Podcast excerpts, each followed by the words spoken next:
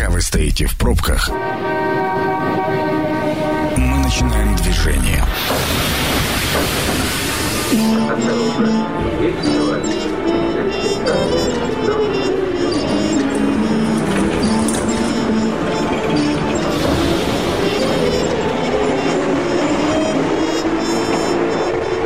Метро.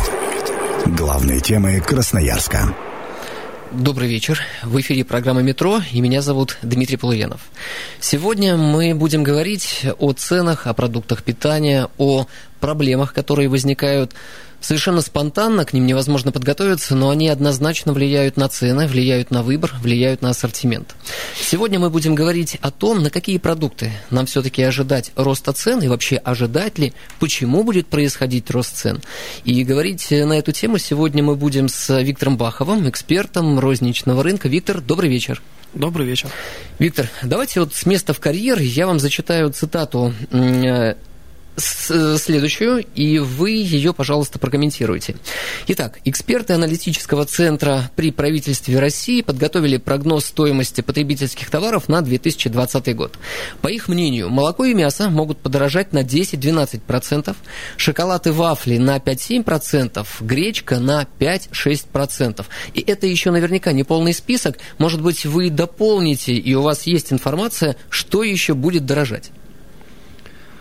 Ну, а пока дополнить э, ничего, информацию тоже мы эту э, расцениваем, смотрим. Вообще она такая, она интересная, потому что, несмотря на то, что официальная инфляция, которую прогнозируют, она там остается на уровне 3, Минфин прогнозирует, она остается на уровне 3,8%, там 4%, да, здесь у нас заявляются цифры повыше, причем интересная очень мотивировка а, в связи с ростом затрат производителей, но если предметно говорить про молоко и мясо.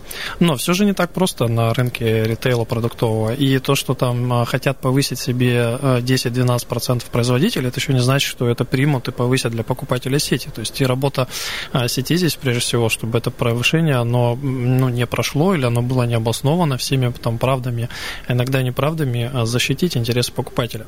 Поэтому пока рано говорить о том, что даже это повысится, но и тем более других каких-то новостей мы не слышали. Посмотрим, как будет развиваться ситуация. Э, действительно, это выше инфляции, э, но производители наверняка же приводят аргументы. И э, возникают конфликты с торговыми сетями, кто не хочет принимать тех ставят на стоп, торговые сети отказываются принимать товары по более высоким ценам, производители отказываются поставлять. Но э, правда же всегда где-то посередине, и дальше возникают переговоры, дальше торговые сети на что-то соглашаются.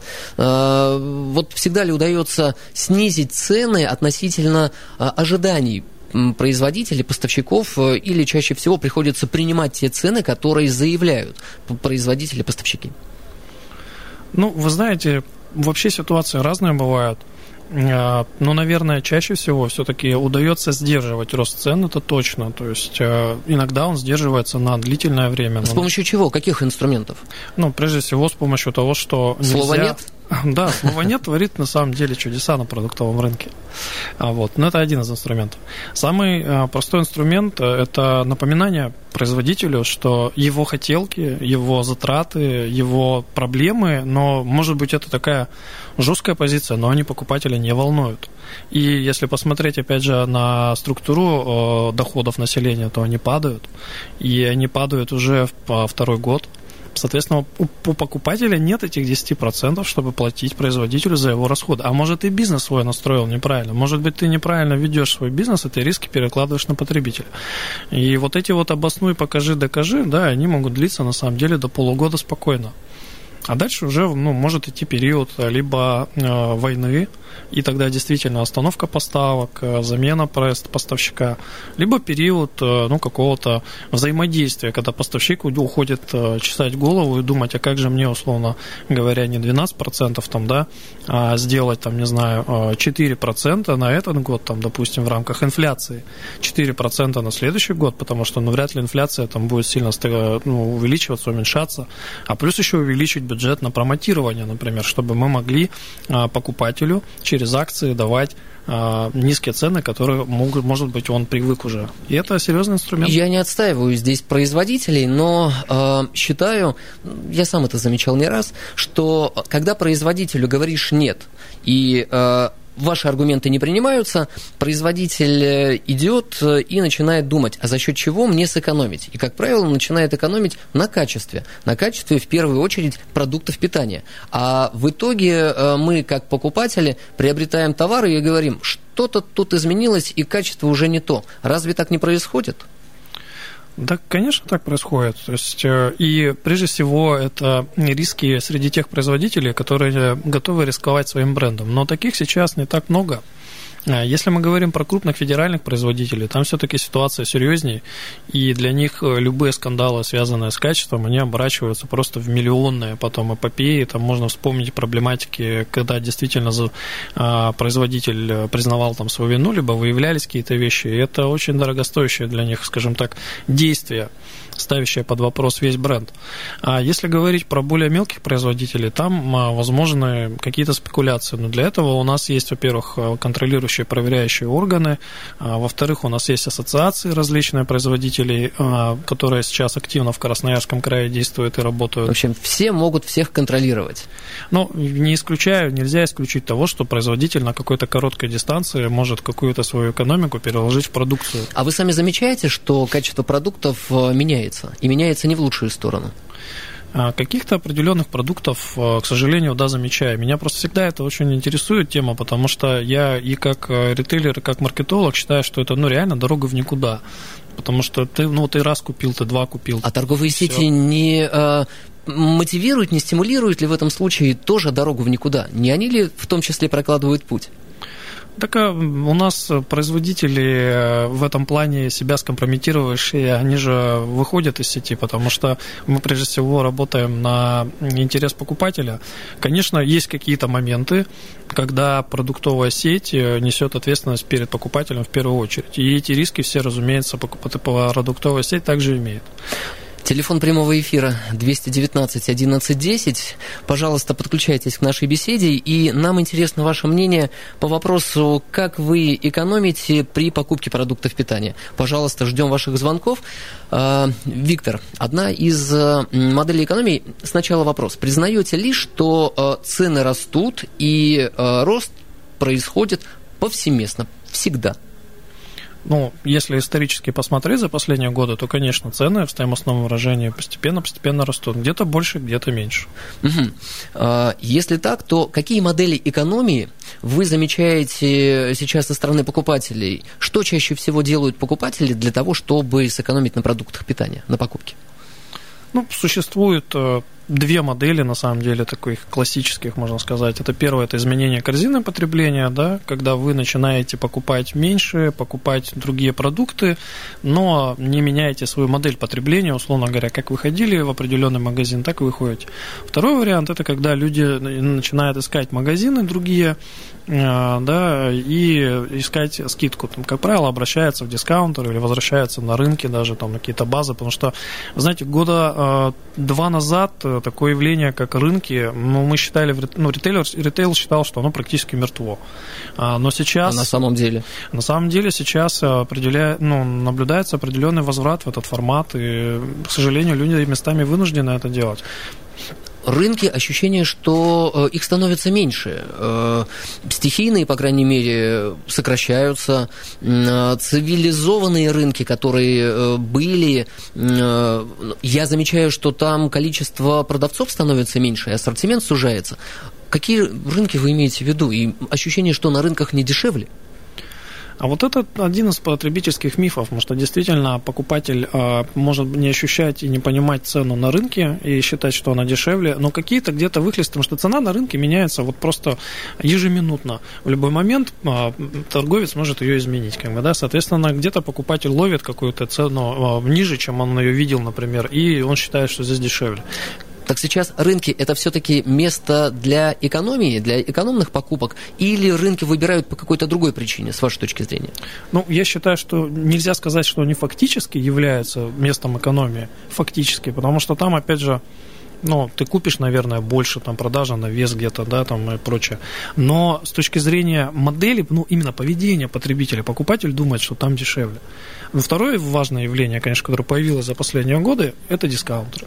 В дискаунтерах покупатель сейчас идет рост, активный рост дискаунтеров идет по товарообороту, и там покупатель четко знает, что там дешевле, и может эти цены просчитать, и там некоторые знают их наизусть. Там, вот бабушек разбудите на районе, спросите, какая цена там в дискаунтере, она вам расскажет там.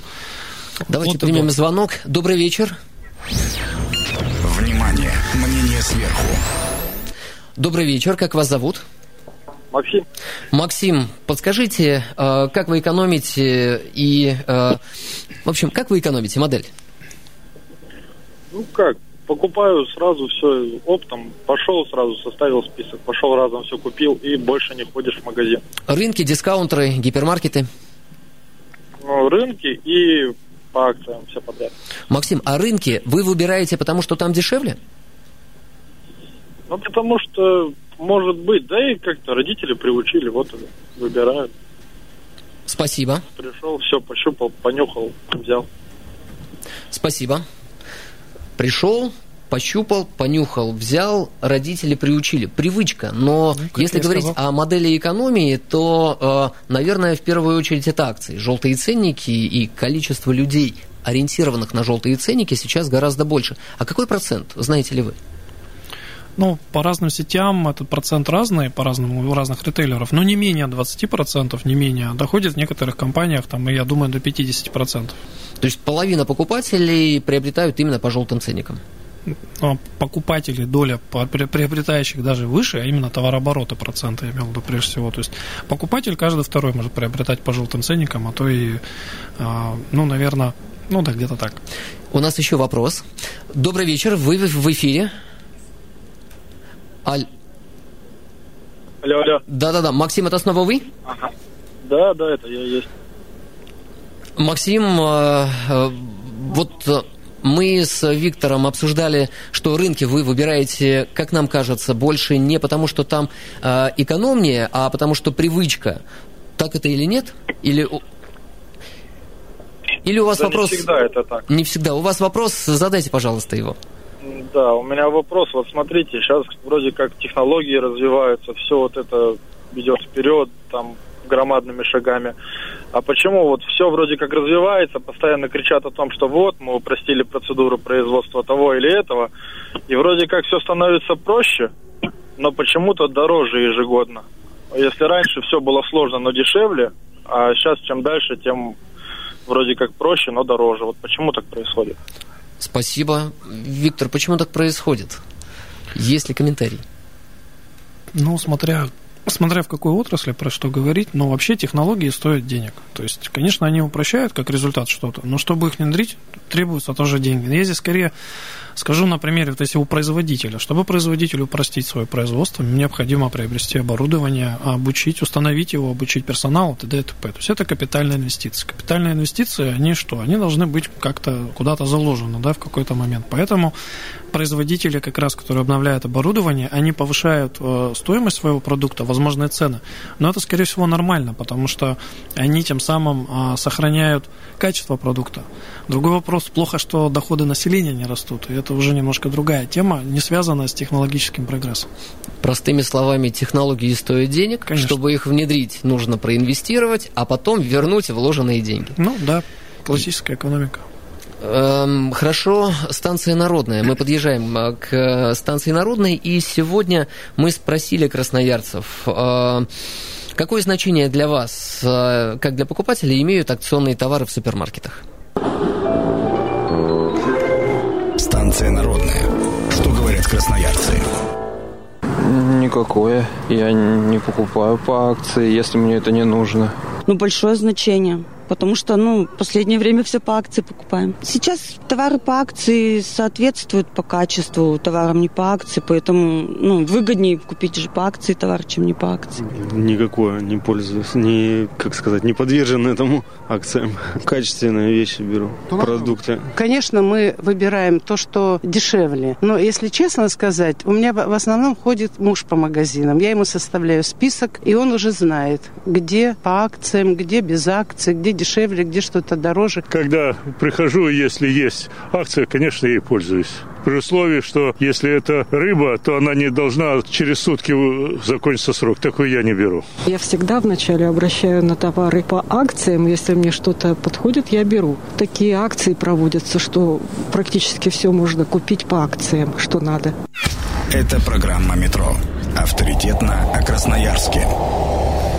Вот такое мнение у красноярцев. Э, прокомментируйте. Ну, я сомневаюсь, что такое, блин, большое количество людей никогда не покупают акции. Я думаю, здесь, скорее всего, люди немножко лукавят, лукавят да. Или так, делают это неосознанно. А, ну, с, с одной стороны, лукавят, лукавят сто процентов, а с другой стороны, э, вот мы услышали бытующее мнение, к сожалению, до сих пор бытующее мнение, что в акции ставят всякий э, плохой товар, там, просроченный и прочее. Но могу сказать, что это крайне недальновидное поведение для тех людей, которые делают акции. И такой метод, он может быть когда-то на заре какой-то там торговли и применялся, то сейчас это нигде не применяется вообще, и это крайне опасно, что покупатель потом расскажет всем. Впереди немного рекламы и дорожная служба, а затем снова вернемся. Это программа «Метро». Авторитетно о Красноярске. Добрый вечер. Сегодня мы говорим о ценах на продукты, о том, что цены растут, о моделях экономии покупателей. И э, у нас в гостях Виктор Бахов, эксперт розничного рынка. Виктор, еще раз добрый вечер. Добрый вечер. Э, давайте вернемся к росту цен. Когда э, мы обсуждали с вами процент, на который предполагается, что повысятся цены на молочную продукцию, на шоколад, вафли и гречку. Вы сказали, что э, у производителей есть объяснение. Торговые сети не всегда эти объяснения слышат и принимают, но есть, есть э, ситуации, когда э, факторы понятные, обсуждаемые и очевидны всем – приводит к повышению цен. И одна из подобных ситуаций – это история с Китаем, с коронавирусом и с товарами из Китая. А, подскажите, рост цен в связи с коронавирусом э, ожидается ли в наших торговых сетях э, и могут ли исчезнуть, исчезнуть с пола какие-то товары? Ну, смотрите, это нельзя назвать ростом цен на конкретную продукцию, потому что нас ожидает замена продукции полная, она уже началась. Так как закрыта таможня, ну, на, на текущую дату у нас информация, что таможня закрыта с Китаем полностью, товар просто не поступает. Но так как это фрукты, и закрыто она с 25 января. Так как это фрукты и овощи, то, конечно, они все уже должны давно закончиться или заканчиваются вот-вот, и необходимо закупать что-то другое. И вот это что-то другое, оно везется с Запада, с Марокко, Израиля, да, там цитрусовые товары, с Аргентины даже где-то приходится закупать. А этот товар, он сам по себе дороже. Он может обладать другими свойствами, там, да, другим, другим калибром, ну, так, есть такой термин размера, да, другим калибром может обладать товар и так далее. Но, тем не менее, он дороже сам по себе. Поэтому это а, для покупателя вроде как рост цен. Он приходил яблоки, покупал там за одну цену, а сейчас приехали яблоки за другую цену. Но по факту это продукт другой. Но мы вынуждены так сделать, иначе нечем заменить. Какие товары могут э, исчезнуть с полок? Но окончательно исчезнуть на какой-то период. Сейчас риски есть только у Помела, потому что Китай это один из импортеров ключевых по этому продукту, и альтернативный поставщик пока а, не производит нужных объемов и, наверное, всю потребность не удовлетворит. У нас звонок. Добрый вечер. Как вас зовут? Здравствуйте, меня зовут Дмитрий. Дмитрий, меня... как вы экономите да. на продуктах питания? Да, покупаю, как бы, что хочу, то покупаю. Там, не экономите? Смотр... Ну, смотря что в экономии, да, ну, как бы, Дешевые покупать я в принципе не буду, потому что зачастую это некачественные продукты. Но у меня вопрос другой. Вот э, как показала, ну, практика моя, да, и опыт, э, зачастую большие крупные сети, такие там Командор, Красный Яр, там Лента, Аллея, там, ну, вот эти вот магазины, в них э, те же продукты, которые стоят э, в небольших магазинах, павильонах, зачастую дороже, даже по акции очень часто. Почему так происходит? Насколько я понимаю, там больше товарооборот, ну соответственно, больше должно быть, ну, как бы цена должна быть хотя бы такая же, наверное, да, плюс еще за счет того, что объемы закупок больше, чем у небольших магазинов, им скидки, скорее всего, дает производитель. Почему так происходит? Да в частности, вот, ну, можно привести Красноярский завод, этот Провансаль, да, майонез, который там в Красноярске стоит, там, я не помню на сегодняшний момент, в больших магазинах там в районе 130 рублей. Я вот в Емельянов живу, покупаю в магазине недалеко от дома. Там 118. Дешевле?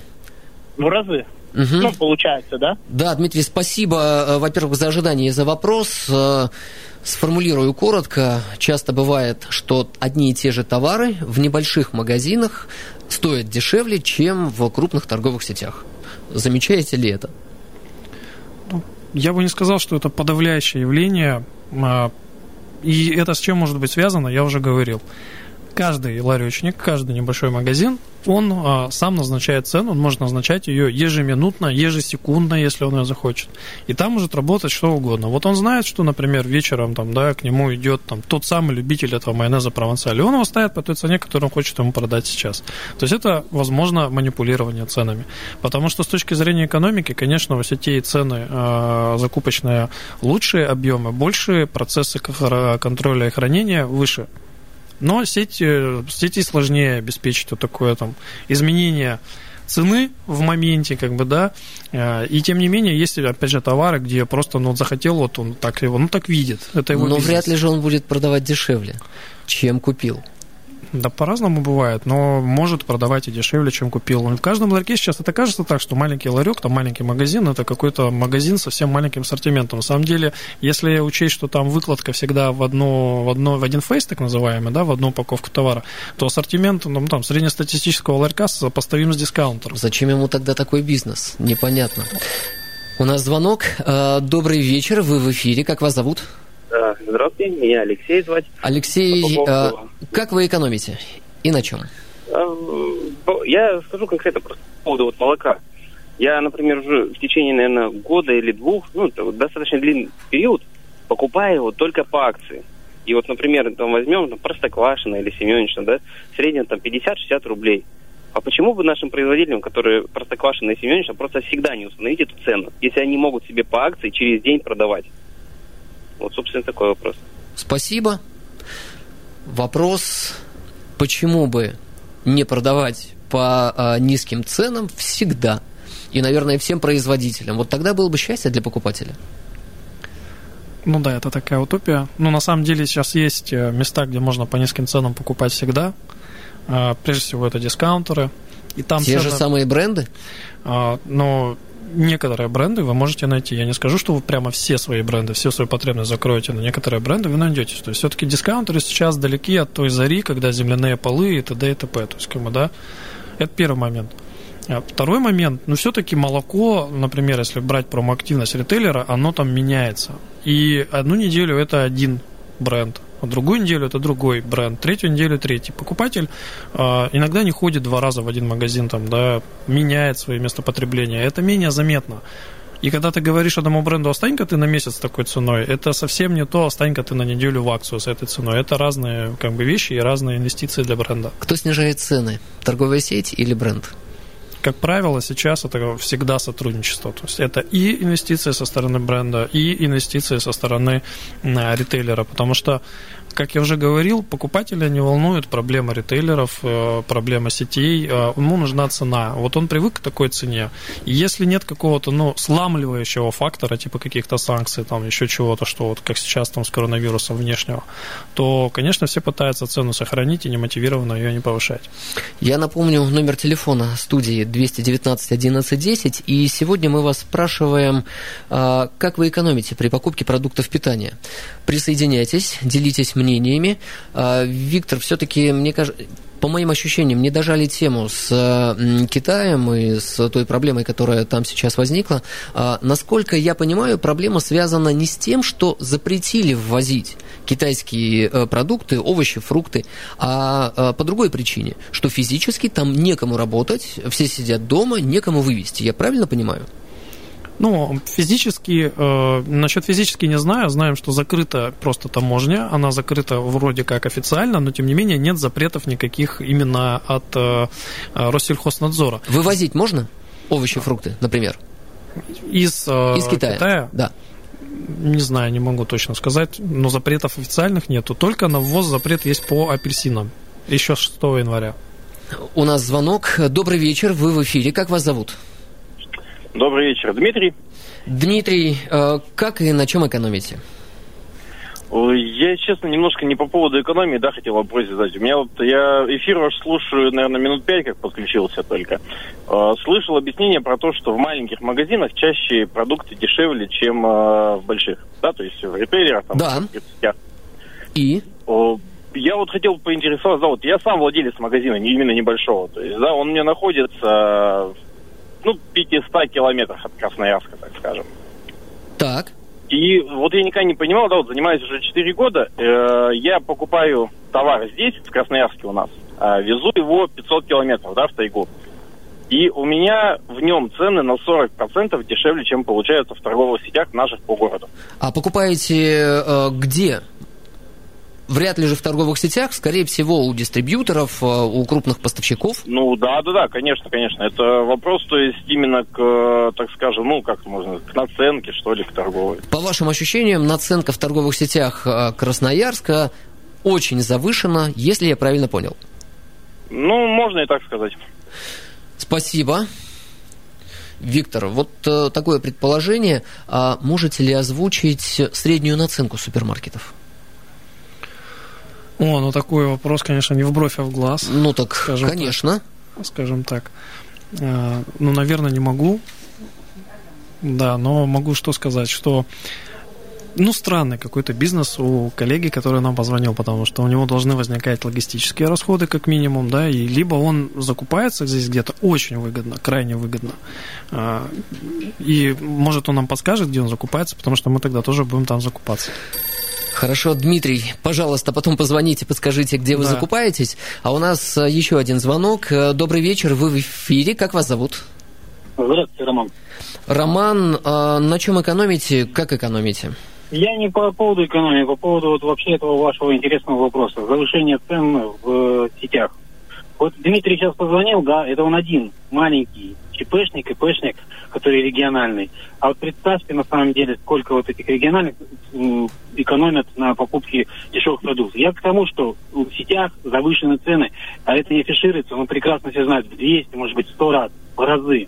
И потом вот насчет, ваш там оппонент говорил, насчет внедрения новых производств. Да, чтобы внедрить новое производство, да, удешевление товаров было. Инвестиции нужны персонал большой в количестве сокращается, на этом получается производитель делает экономию, а потом он уже вкладывает э, небольшие деньги в новое развитие, в новые, короче, производства все остальное. Но это не делает товар дороже.